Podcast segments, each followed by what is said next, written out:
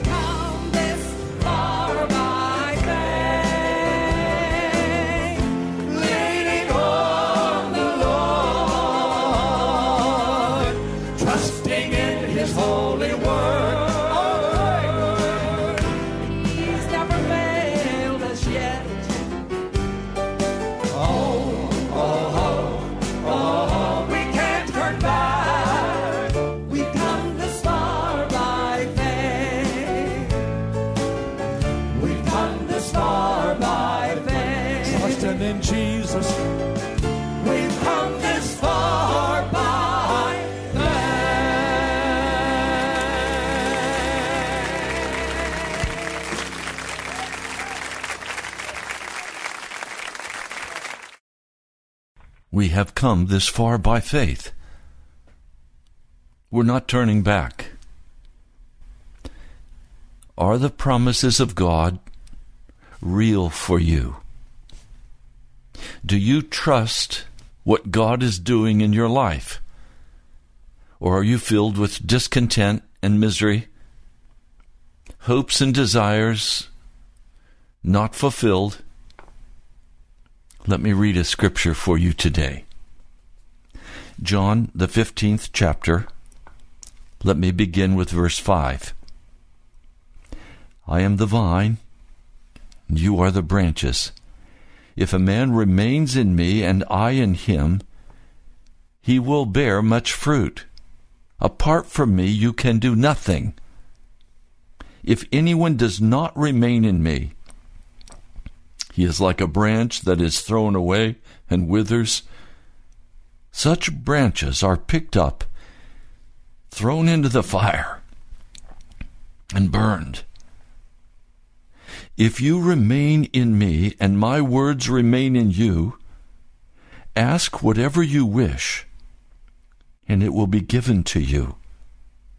This is to my Father's glory, that you bear much fruit showing yourselves to be my disciples. As the Father has loved me, so have I loved you. Now, remain in my love. If you obey my commands, you will remain in my love, just as I have obeyed my Father's commands and remain in his love. The lie of unconditional love from God has caused severe despair and disappointment in many of your lives. God's love is not unconditional, it's unfailing. His love is there for you. His promises are real for you. if you simply do what He asks you to do. If you walk in obedience to the commands, the Holy Spirit will quicken in your heart as they are found in the Scriptures. I encourage all of you to listen to the Sunday sermon for 12 11 2016 when I share with you the twofold work of Jesus.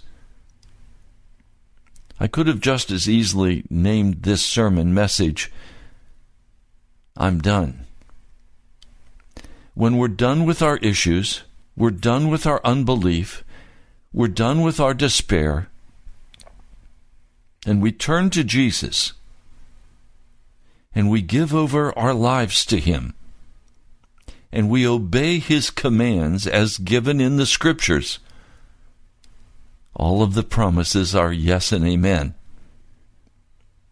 Second Peter tells us that the way we participate in the divine nature is through the precious promises. And every word of Scripture is a promise. every word of Scripture is a promise. I encourage you to read the Scriptures, Genesis to Revelation. Spend time in the Scriptures, for there you will find the precious promises of God. They will be quickened to your heart by the Holy Spirit, and they will rescue you. I'm facing great difficulties with radio in my own personal life. I'm facing things that I cannot resolve, that are impossible. But I stand by faith on the promises that God has given to me. And each day I go into the prayer closet and I rejoice in those promises, knowing that they are true and that Jesus is faithful and he will do what he promised he would do. I want to share with you today chapter 10 from Pilgrim's Progress. We need to read this.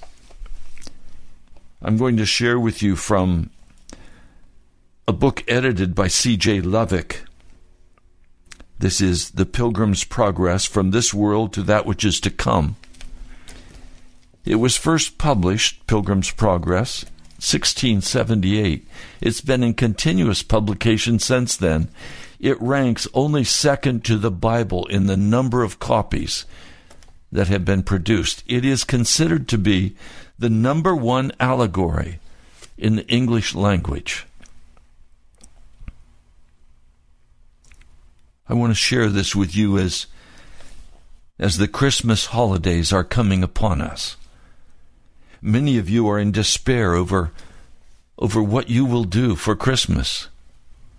You're in despair over the condition of your life. You're, you're in despair over your children or your husband or your wife. You're in despair. This chapter is entitled Prisoners of Despair. Let me share it with you. And by the way, I'm using this with written permission by the editor.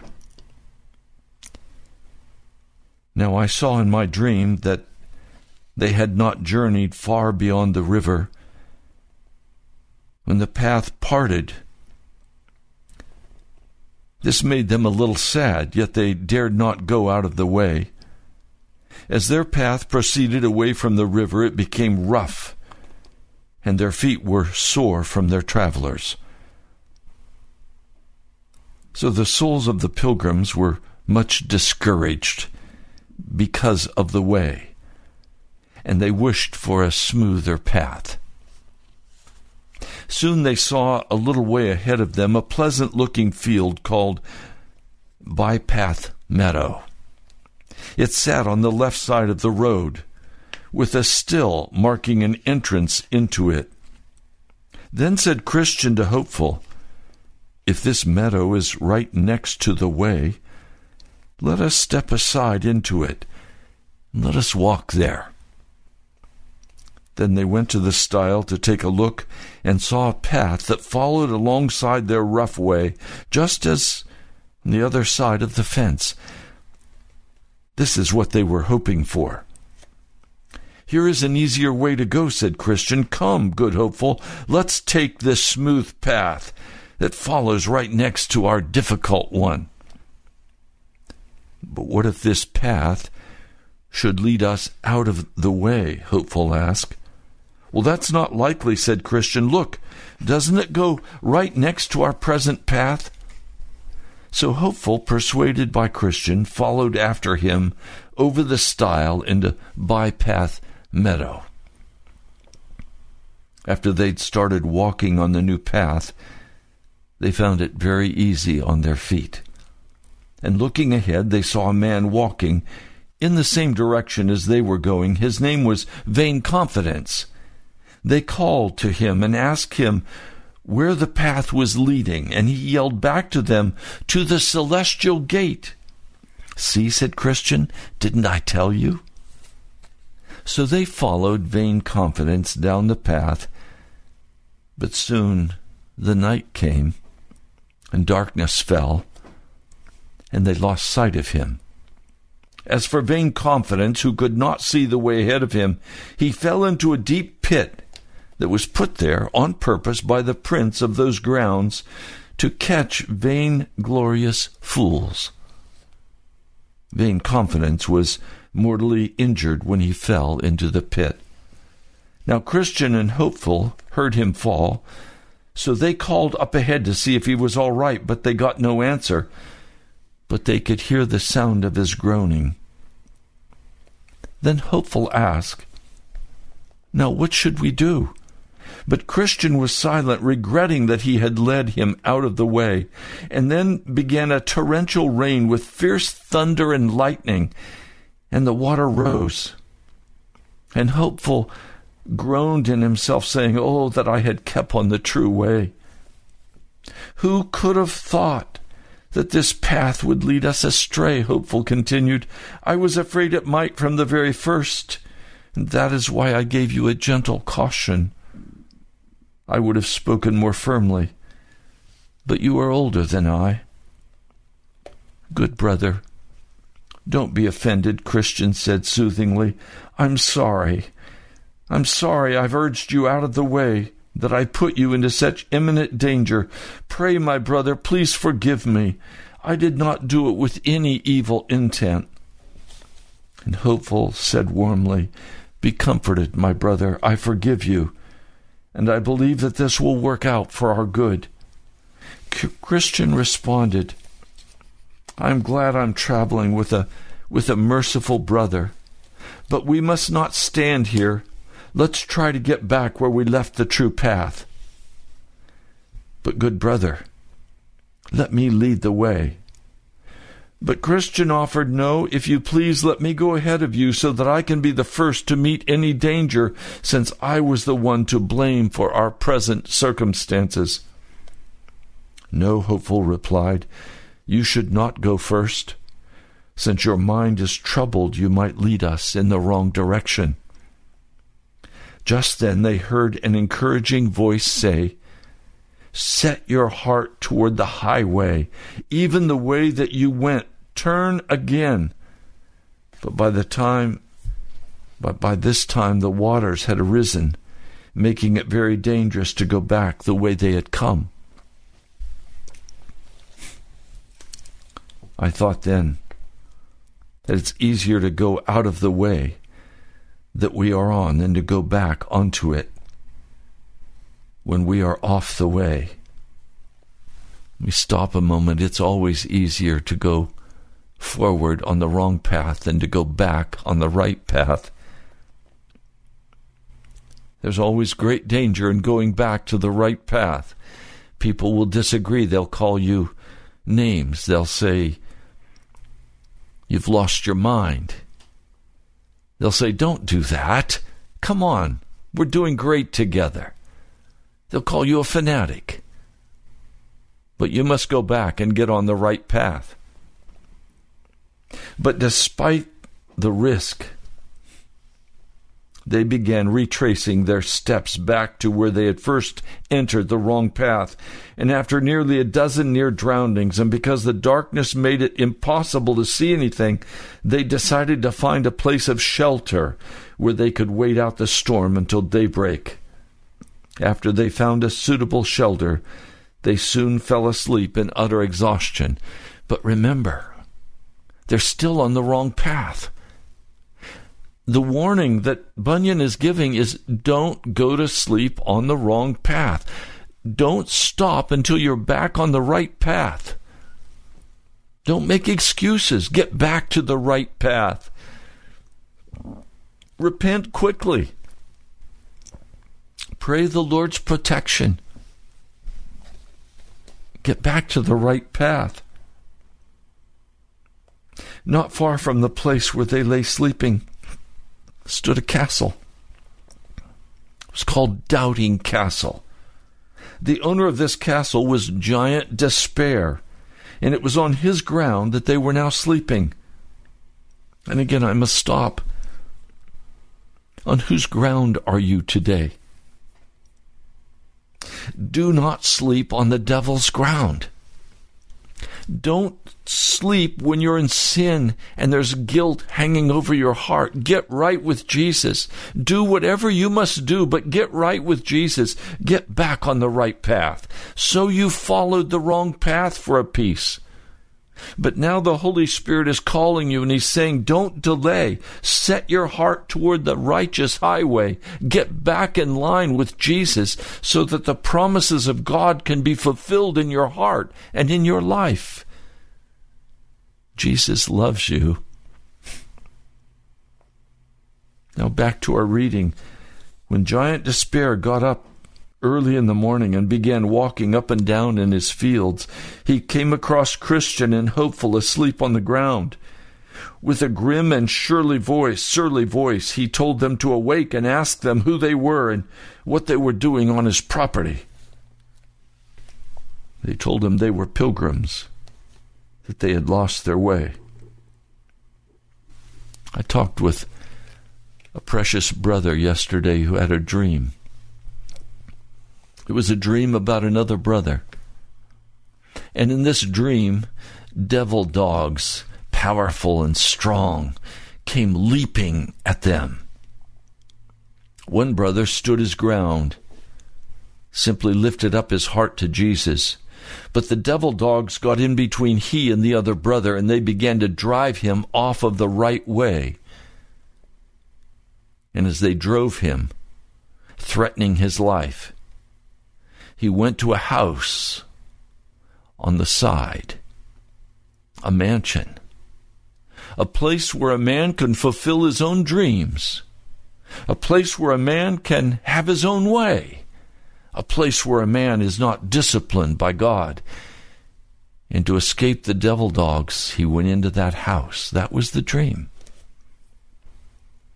Soon afterward, this man left the National Prayer Chapel, driven by his own dreams, driven by his own needs. And sure enough, he soon lost his children to the devil and his dreams have not been fulfilled. His heart is still empty. He got on the wrong road.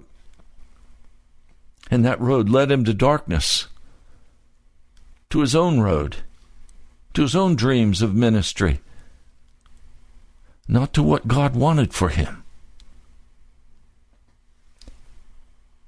There is a giant despair and those who dwell with giant despair have anger and rage in their hearts. And the giant despair comes to torment, to condemn. I want to say to you today are you on the right road? Are you on the devil's ground? Is your heart filled with bitterness and anger? Is there condemnation and recrimination? Are you biting the people around you? Are you filled with sadness? Then you're on the wrong road. Get back to the right road where the promises of God become effective and powerful. Don't dwell with the giant despair. He's a He's an evil and wicked man, even though he has a mansion. Your dreams will not be fulfilled there.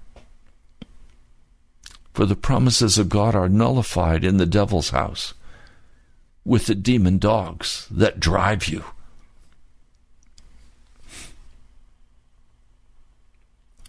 They told him that they were pilgrims and that they had lost their way. And the giant said, This night you have trespassed on my property by trampling and, and laying on the grounds, and therefore you must come with me. So they were forced to go because he was stronger than they. The pilgrims also had little to say for themselves, knowing that they were at fault. The giant therefore drove them before him and forced them into his castle, where Christian and Hopeful soon found themselves in a dark and nasty and stinking dungeon. Here they lay from Wednesday morning till Saturday night, without one bit of bread or drop of water or ray of light or anything to inquire anyone to inquire about them. Some of you today are dwelling in that dark dungeon where you have become hopeless in despair. You are not fed the Word of God. You're not being nourished by the blood of Jesus or the broken body of Jesus. And you are pitiful and poor and blind and naked, lukewarm despairing of life. Christian had double the sorrow. He was constantly reminded that it was his ill advised counsel that had created this present disaster. Giant Despair had a wife whose name was Distrust, when he had gone to bed, he told his wife that he'd taken a couple of prisoners and cast them into the dungeon for trespassing on his grounds. Distrust inquired about the prisoners' identities, their homeland and destination. He told them they were pilgrims bound for the celestial city. She advised him beat them without mercy. And so when he arose in the morning, he went out and found a short, thick club made from a crab tree. And then he went down into the dungeon where Christian and Hopeful were imprisoned. And there he began to berate them, ranting at them as if they were dogs. As I as I read this, the Holy Spirit is saying to me, This is your experience. Some of you are experiencing this right now. You have people ranting at you like you were dogs. And you have no defense because you know you left the right road and went to the wrong road. You know you're not walking clean in the in the work of Jesus Christ to cleanse you from all present sin. You know you're walking in sin today. And you know your heart says you must be clean before God. Then giant despair pounced upon them and beat them mercilessly. The beating was so bad that when it was finally over, they were unable to help themselves or even get up off the dungeon cold stone floor. Some of you have been beaten by the devil until you are hopeless. You have tried as hard as you can to be righteous and you've not been able to accomplish it. Only the promises of God can set you free. Only getting back on the right road will bring relief to your pain and to the anguish of your heart. Feeling satisfied with the torment he had inflicted, Giant Despair withdrew, leaving the two prisoners to console each other in their misery and to mourn the rest of the day with sighs and bitter lamentations in their distress. The next night, Distrust, discovering that the prisoners were still alive, advised Giant Despair to counsel them to take their own lives. So when morning came, the giant went to them in a surly manner as before, and seeing that they were very sore from the previous day's beatings, he told them that since they were never likely to come out of the dungeon, their only way of escape would be to make an end of themselves with either a knife or a rope or poison. For why, he said, should you choose life, seeing it is attended with such bitter, bitter pain and sorrow?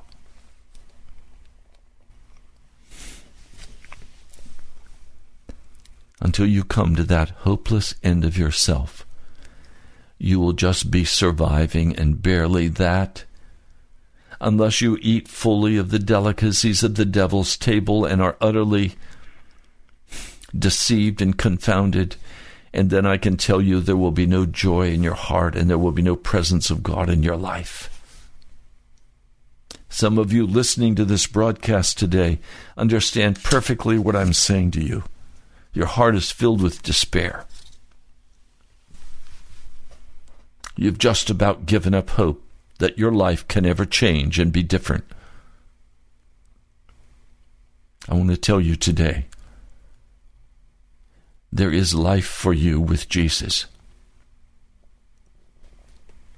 There is peace and love and joy.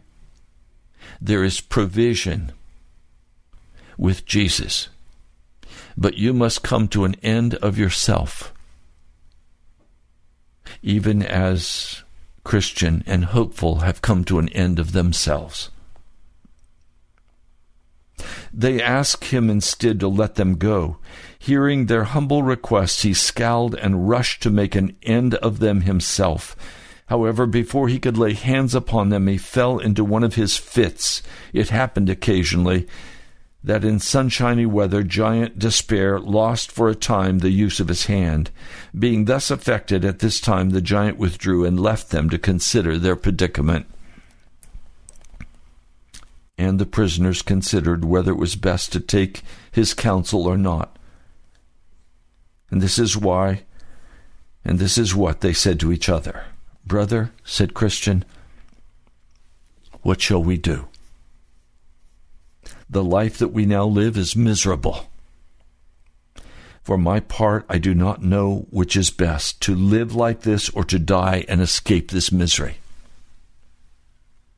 My soul chooses strangling rather than life, and the grave seems more desirable, desirable than the dungeon.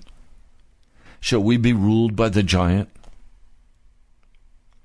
Hopeful suggested, Indeed, our present condition is dreadful, and death would be a relief. But still, let us consider that the Lord of the country to which we are going has said, You shall not murder. And if not to another man, how much more then are we forbidden to take the giant's counsel to kill ourselves? Besides, he who kills another can only commit murder upon a body. But for someone to kill himself is to kill body and soul at the same time. Besides, my brother, you talk about the ease of the grave, but have you forgotten the hell to which murders go? I want to stop and just make a side note. I was listening to a national broadcast. They were counselors. And a caller called in and said, If I commit suicide, will I be lost for eternity? And they said to this woman, Have you accepted Jesus Christ as your Lord and Savior? Yes. Then you are a Christian. Yes. Then you are forever saved. And nothing you do can cause you to be lost. You are saved eternally. So she repeated her question Then, if I kill myself, am I saved? And she was tearful. She was sorrowful. She was very upset. And they said to her, We're very concerned for you. We do not want you to kill yourself. But yes, a person who commits suicide and is saved will be saved in the end. I shuddered with horror at their wicked answer, at the lying answer they gave this precious woman. I immediately began to pray that the Lord would confound the wisdom that was foolishness and darkness and wickedness from these so called Christian counselors. I pleaded with Jesus to save this precious woman, that she would know that if she committed suicide, she was going to go to hell. I'm sorry. I'm not going to compromise the Word of God. A person who commits suicide is a person who refuses to an end of themselves so that they can come to Jesus. Jesus is the way, the truth, and the life, not suicide. And to counsel such a person is to utterly deceive them. And her blood, if she committed suicide, is on the hands of these men who were counselors, so called. He continues, For no murder has eternal life. Let us consider again that the outcome of this is not in the hands of giant despair. Other prisoners like us, as far as I can tell, who have been captured by the giant, have managed to escape. Who knows but that God, who made the world, may soon cause giant despair to die, or that the giant may forget to lock us in, or that he may have another one of his fits and lose the use of his limbs. If that ever happened again, I am determined to gather all my courage and try my utmost to escape. I was a fool not to, not to attempt an escape during his first fit. So, my brother, let us be patient and endure for a little while longer. The time may come when we have an opportunity to escape, but let's not murder ourselves.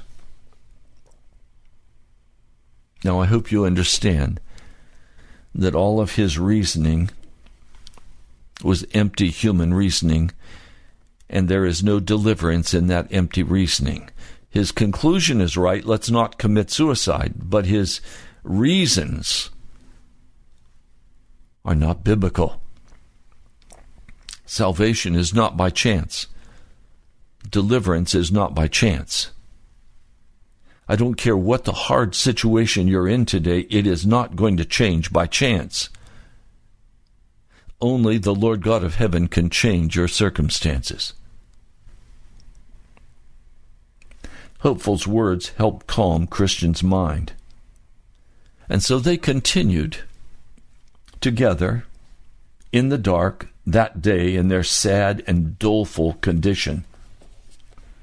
That evening, the giant went down into the dungeon again to see if his prisoners had taken his counsel, but he found them still alive, though barely. Since the prisoners had had no bread or water and were badly wounded from the beating, they could do little but breathe. Their weak breath was all the sign of life needed to send the giant into a frenzy of rage, and he told them that since they had disobeyed his counsel, it would be worse with them than it would have been they would wish they had never been born. At this they trembled greatly, and Christian fell into a faint. When he recovered, they renewed their discourse about the giant's counsel, and whether they should take it or not. Christian seemed inclined toward accepting the giant's advice, but Hopeful was not willing, and made his second reply to Christian as follows my brother, he said, don't you remember how valiant you have been in the past?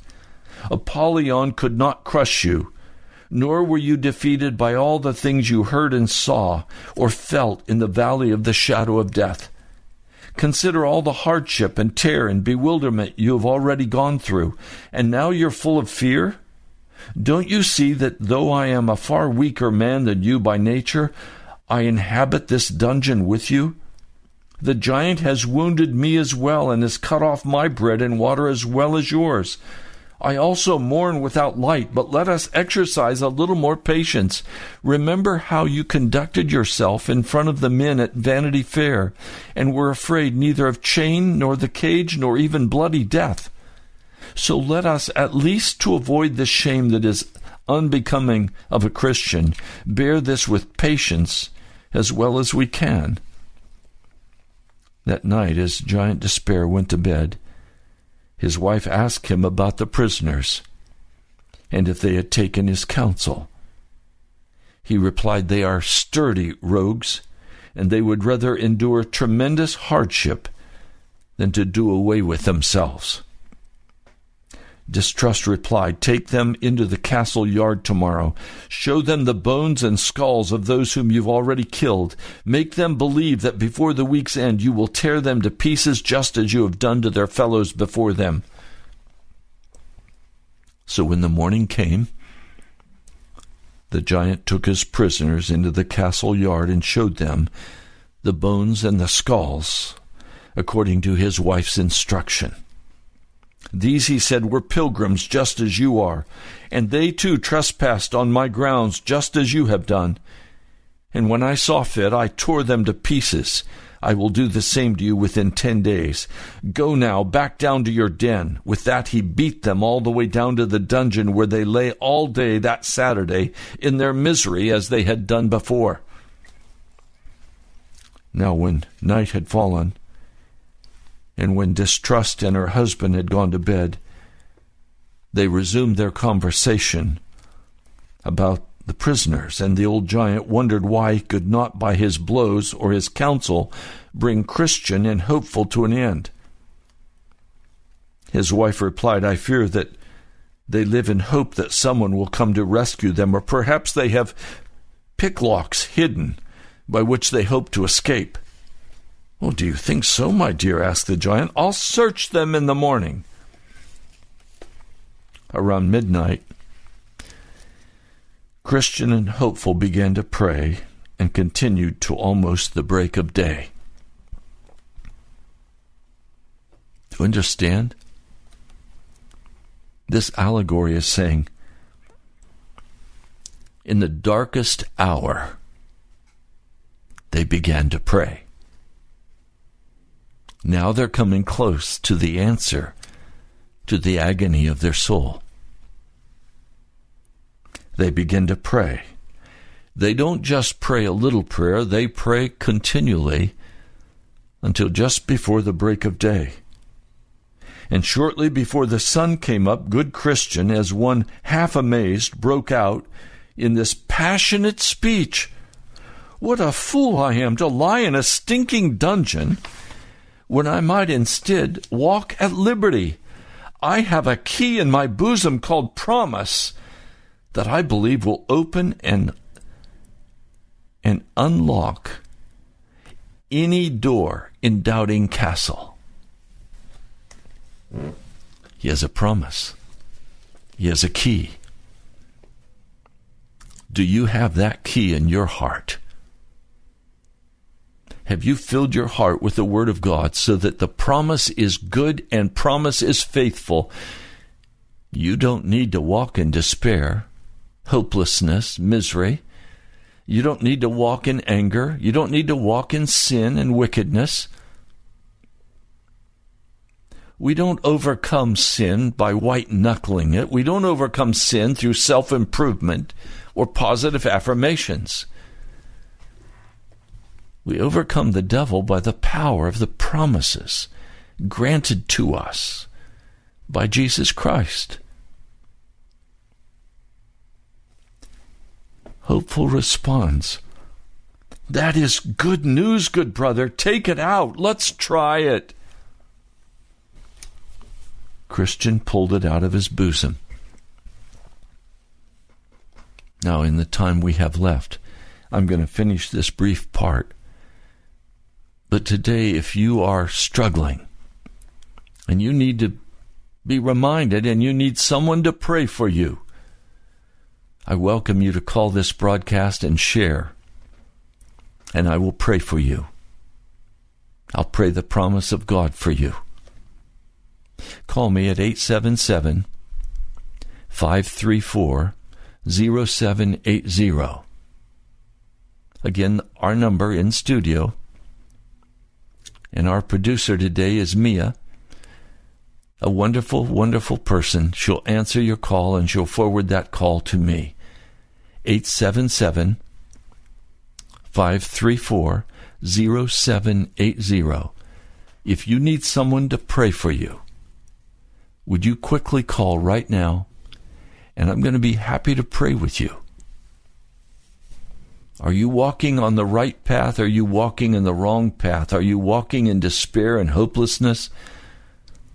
Are you walking on the right path, but you're still in despair because the promises haven't yet been answered? Let me pray with you today. Christian pulled the key out of his bosom and he began trying to unlock the dungeon door. The door's bolts, as he turned the key, came loose, and the door flew open with ease. Christian and Hopeful both came out. Then Christian went to the outer door that leads to the castle yard, and with his key opened that door also. After that, he went to the iron gate. Now, please, there will always be an iron gate. And the iron gate does not open quickly or easily with the promise of God. It may take a year, it may take two years. I've been praying a prayer of faith for revival in Washington, D.C. now for more than 40 years. But my key is solid and sound. It has not broken, and I am continually working on that iron gate. And I'm standing on God's promises in Scripture, and I'm standing on the promises He's made to me in visions and dreams. Revival is coming to Washington, D.C. And for those of you who say there's no place in Scripture where a final revival is announced, I say to you, you're wrong. In Matthew 24, there is one last great proclamation of the gospel. And in Revelation 14, there are three angels that fly in the sky, providing the last gospel cry. I want to be a part of that.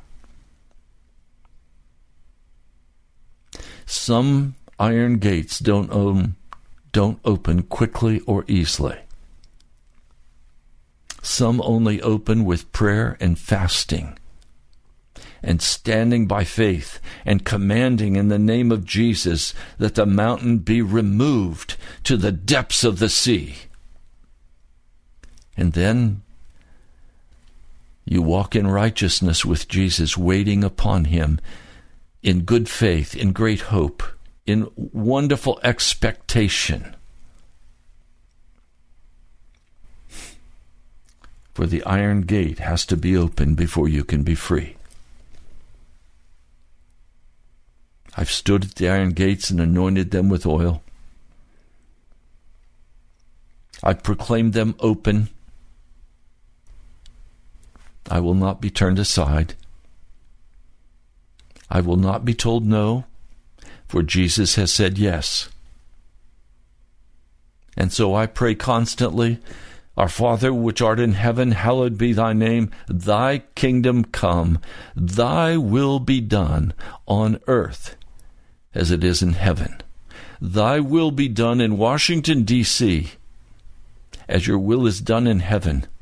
For the Lord Jesus has many people in this city that love him but are walking in darkness and sin and despair, who are walking as friends of the world, who are walking on the dark side, who are hanging with the world and trying to hang with the worldly modern church. I pray constantly for you.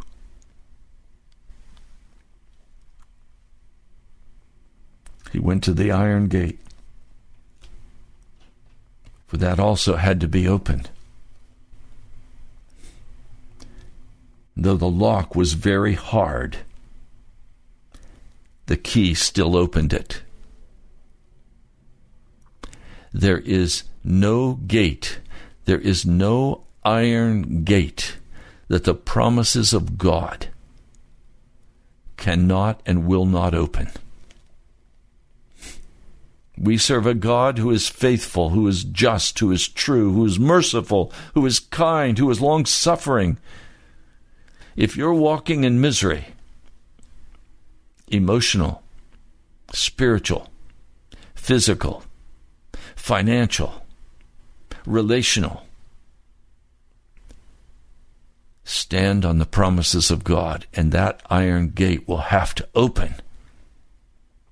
If you're standing by faith for the salvation of your husband or your wife, you're standing by faith for your marriage. I was deeply distressed this last week. A woman called a national broadcast, and she said, I've been married for eight years. My husband has addictions with alcohol and drugs. I've tried everything I know. And now he's decided to go to a far city to work, and I need to stay here with my children. What should I do?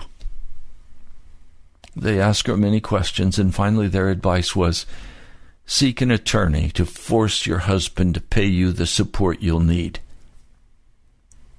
I thought these men who call themselves Christian counselors don't know the first thing about Jesus Christ. The answer that they should have given this woman was Tell us about your walk with Jesus. What has he said to you? What promises of Scripture are you standing on? What is your prayer life like? Are you walking in known sin or or will Jesus answer your prayers? He will not answer your prayer if you're walking in known sin and rebellion against him. You must walk in the gates of righteousness.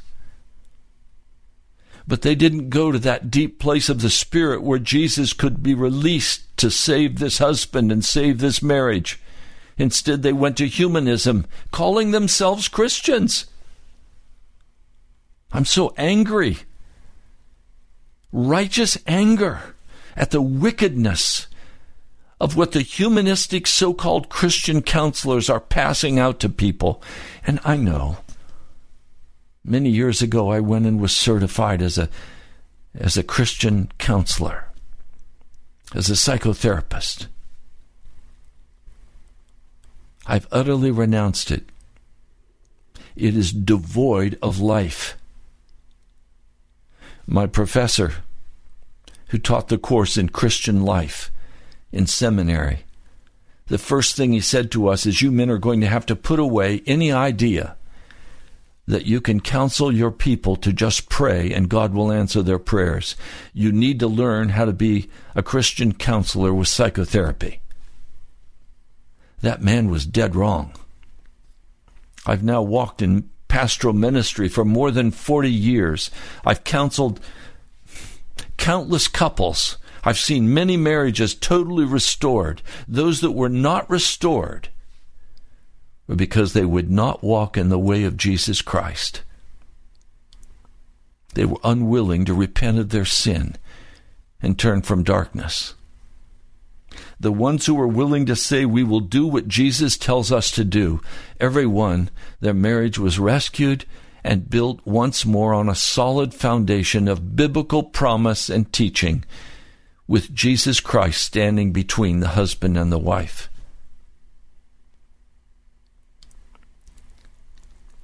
I said to a man this morning, he testified that they have had 46 years, I think, of marriage, happy marriage. I know why they've been happy. They've had Jesus standing between them.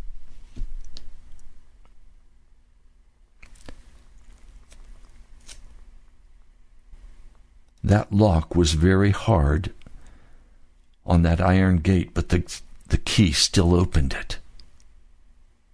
Then they thrust open the gate to make a speedy escape, but the gate, as it opened, made a loud cranking noise, creaking. It awakened the giant despair, and he rose hastily to pursue his prisoners.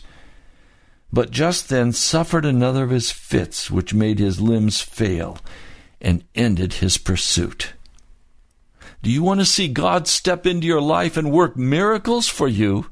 Do you want the supernatural to function in your life? Then you're going to have to walk in righteousness before God by faith in His promises. Those promises are sure. You can trust the promises of God.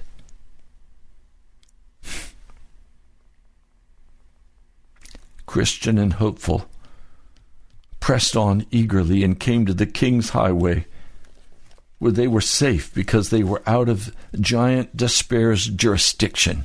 Are you in the devil's jurisdiction today? Are you walking in the lust of your flesh and the pride of your life? Are you walking hanging with the world and enjoying the wickedness of the world? Or are you sold out for Jesus, transformed into his likeness?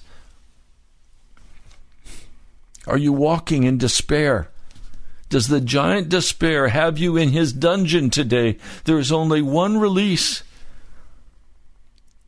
and that is repentance and standing on the promises of God. And then watch the supernatural as God will step into your life and begin to work miracles, opening that iron gate that no man can open but Jesus alone. And bring deliverance to you that only Jesus can bring to you. They went back over that stile. They began to consider what they should do to warn other pilgrims after them who might enter the stile and take pris- be taken prisoner by giant despair.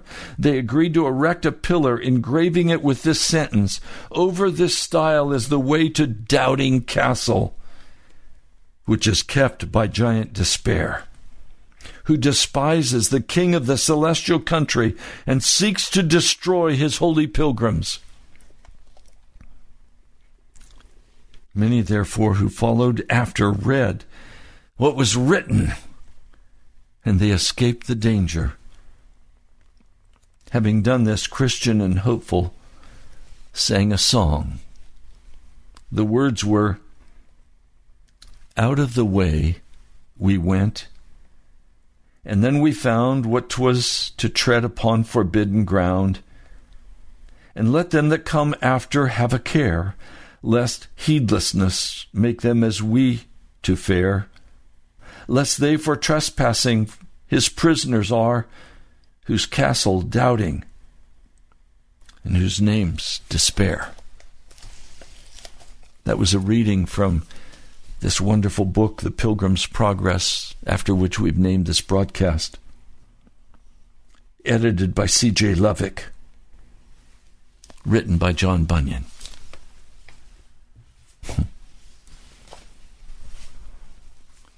Are you in the devil's ground today? Do you think you're on no man's land? No man's land is truly the devil's land. There is no such thing as no man's land. You're either on the land of the Lord Jesus Christ, walking in faith and victory, or you're walking on the devil's ground, walking in despair and sorrow, downcast, worrying,